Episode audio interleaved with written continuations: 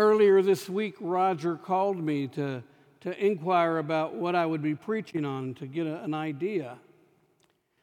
And I think I should have asked what he was going to be preaching on.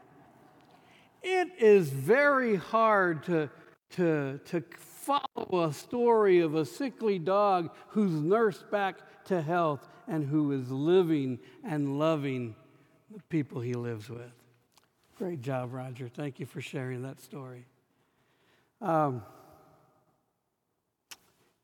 next month will mark 12 years when I first preached at Asbury, when I first received an invitation to go and preach to the congregation. I didn't know anything about Asbury. I had never been there. I didn't know anybody from Asbury, but I received this invitation.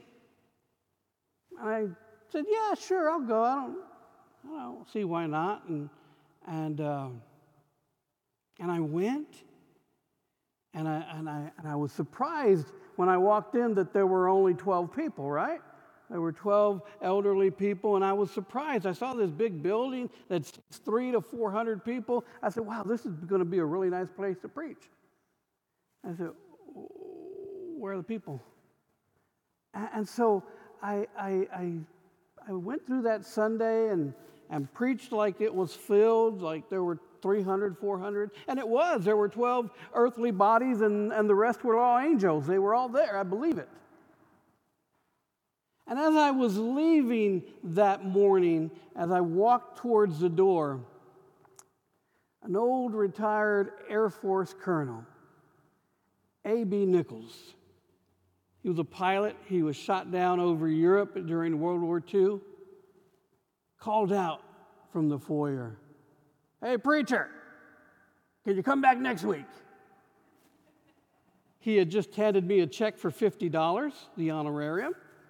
I looked at the check. I said, That's lunch for this week? Sure, why not? And so I went back the following week. And I went back the following week. And I went back the following week. And that went on for about three months. And they finally said, Why can't you just be our preacher? I said, Well, you know, that's not the way it works in the United Methodist Church. There's district superintendents, there's cabinets, there's a bishop that has to be involved, and, and, and it's just not that easy.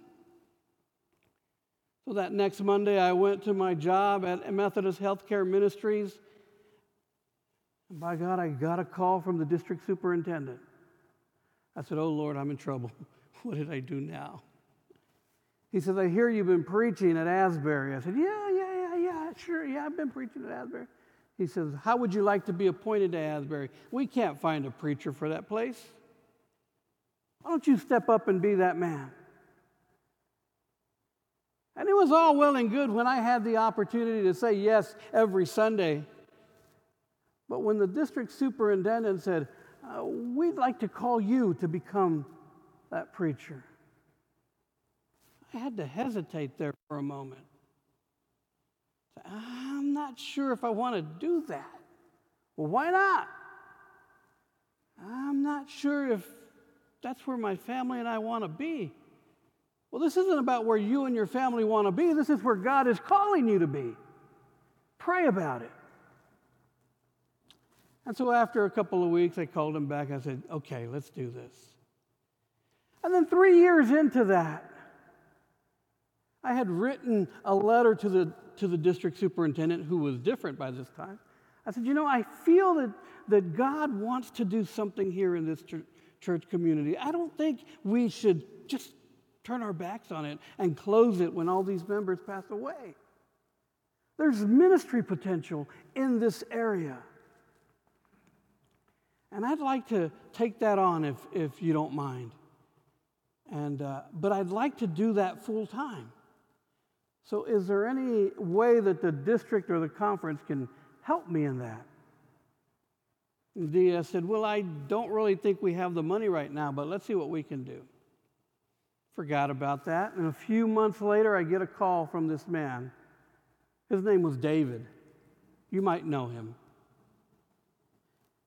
And he said, You know, I've got this letter, this paper from the district superintendent about a plan for ministry you have over at Asbury. I'd like to talk to you about that. I said, okay, I'll, I'll meet with you. I, don't, I didn't know David at the time, I didn't know what this was about. And so we met in his office upstairs, and, and he, he says, We'd like to partner with you.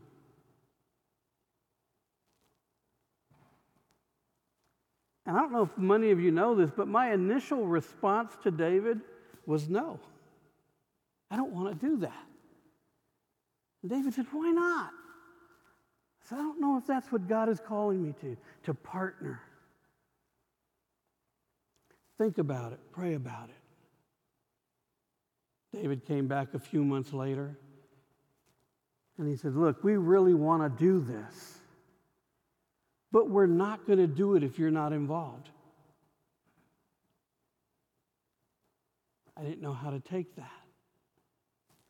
Went home, I talked to Diane, my wife. I said, Can you believe him? He put me on the spot and said, They're not going to do it if I'm not involved. I, I, gave them some names of some people who might want to do this. And my wife, Diane, says, Yeah, but God is not calling those names, God is calling you. And you need to answer God. So, like I said, it's been 12 years this coming month. Never in my wildest dreams did I imagine that this would turn into a 12 year relationship. Never in my wildest dreams did I imagine that there would be a partnership between Asbury and Alamo Heights. Never in my wildest dreams did I imagine that ministry would still be going on at Asbury today. Ministry that has shaped me, ministry that has impacted me, ministry that has changed me. Even though I was hesitant, I've been hesitant about ministry my whole life. I started to hear the call to ministry when I was 16. And I said no to God each and every time. And God kept on calling and knocking and say, Won't you just come and follow me? That's what we're going to look at today in this scripture from Mark. We encounter Jesus getting ready to start his ministry, the ministry that he was born for, the ministry that he was sent to earth for. And it begins after John was arrested and Jesus is walking in Galilee. And he says, The kingdom of God has come near. Now, for John Wesley, the kingdom of God was more a condition of the soul and not a political entity. And Wesley believed that we could experience the kingdom of God here and now. There were a few ways that, to, that we would be able to do that, and Jesus gives us the blueprint for experiencing the kingdom of God that has come near. The first thing that Jesus says as the kingdom of God is approaching is to repent. Now, we don't like to talk about that word much nowadays in the church. We don't, we don't, we don't use that word very often. But really, all repent means is you need or we need to make some changes. Things aren't going the way God intended.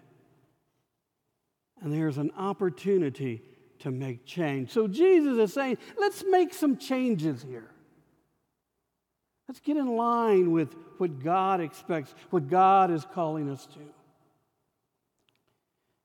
And one of the reasons we try to stay away from this word is because it's always or has been associated with guilt and shame, guilting you and shaming you into the kingdom of God. And that's not how Jesus is presenting it here. Listen, we need to make some changes, some healthy lifestyle changes, so that we can experience the kingdom of God here and now.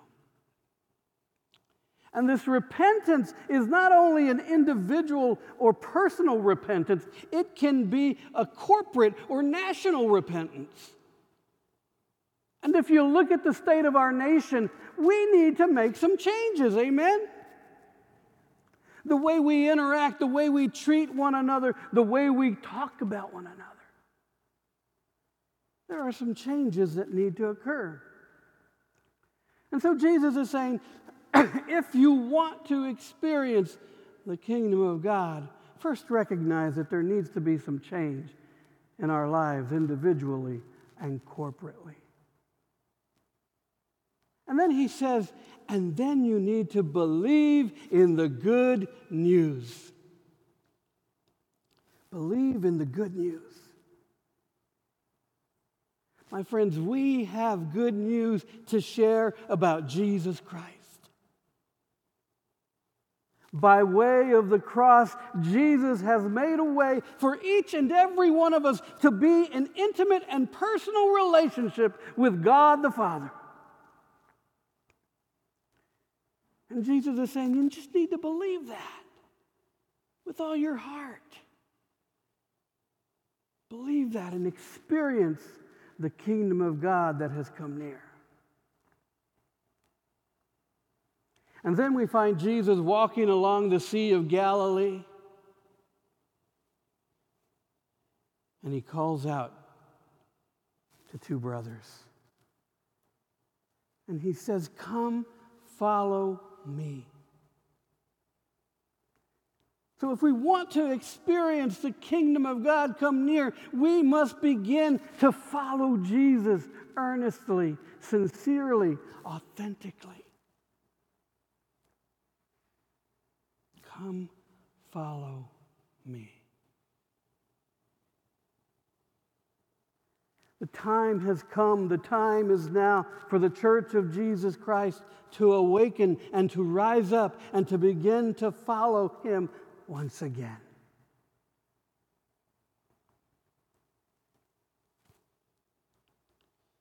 The time is now. There was a song back in 1964 written by Bob Dylan. Now, 1964, I was born, so I don't know the song from 1964. I know it from YouTube recently. But the name of the song was The Times Are a Changin'. The times are a change. And this, that's been true throughout time. Time has always brought about change cultural change, uh, technology, science, medicine, always bringing about change. In fact, we've experienced some of that change here and now. We have our, our services broadcast on, on different social media platforms as we speak, as we gather, because the times have changed, right? But what hasn't changed is the good news of Jesus Christ. Is the God that we worship who remains unchanged. The methods we use may change, but the God we serve remains unchanged.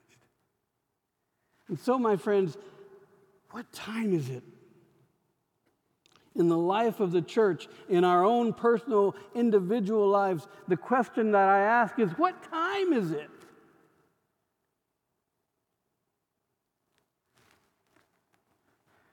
Using this scripture, Jesus says, It's time to experience the kingdom of God. Using this passage, it's time to repent or to bring about some change, both personally and corporately. There are things that need to change. It's time to believe in the good news. It's time to say yes to Jesus when he says, Follow me. Now, when I look back on my life and I see those times where Jesus has called me and I've resisted, I've recognized that the reason I resist most of the time is because I'm comfortable. Please don't move me from this place, Lord. I'm comfortable. It's safe. It's secure. But the call of Jesus always, always, always takes us from our comfort zone into the unknown. And my friends, as, as we consider what Jesus is calling us to do as a church, as a people, I can tell you without doubt that He is calling us to leave our comfort zones. This beautiful sanctuary where we gather each and every week is a place of refuge, respite, and it is a comfort zone. And each and every Sunday, Jesus is calling us to leave our comfort zone, go into a world that might be a little frightening. But here's the good news He never sends us alone, He never forsakes or abandons us, and always goes with us. And so, my challenge for each one of us, you and me included, is will we say, Yes, Lord, I will follow you? And like the sons of Zebedee, I will do it immediately. Not like Robert, who has to hesitate and wait and think about it and pray and figure out if it's the right thing to do. I'm going to go now because you're calling me. That's what time it is. That's what time it is. Saying yes to Jesus and to the call that each one of us has on our own lives. You, you have to believe me when I say each one of us was created for a purpose. Each one of us was given a call. And each one of us has the opportunity to say, here I am. Send me. Wherever that might be, whatever that might look like. Yes, Lord. It's time. Amen.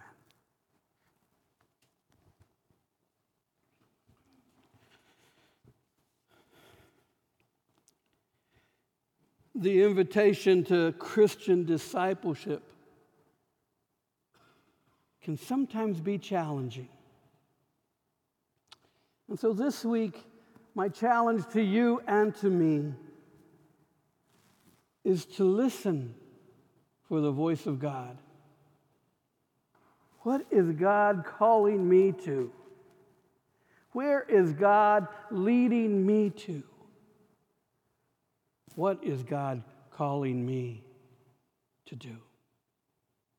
And my prayer is that each one of us will respond by saying, Yes, Lord, I will go.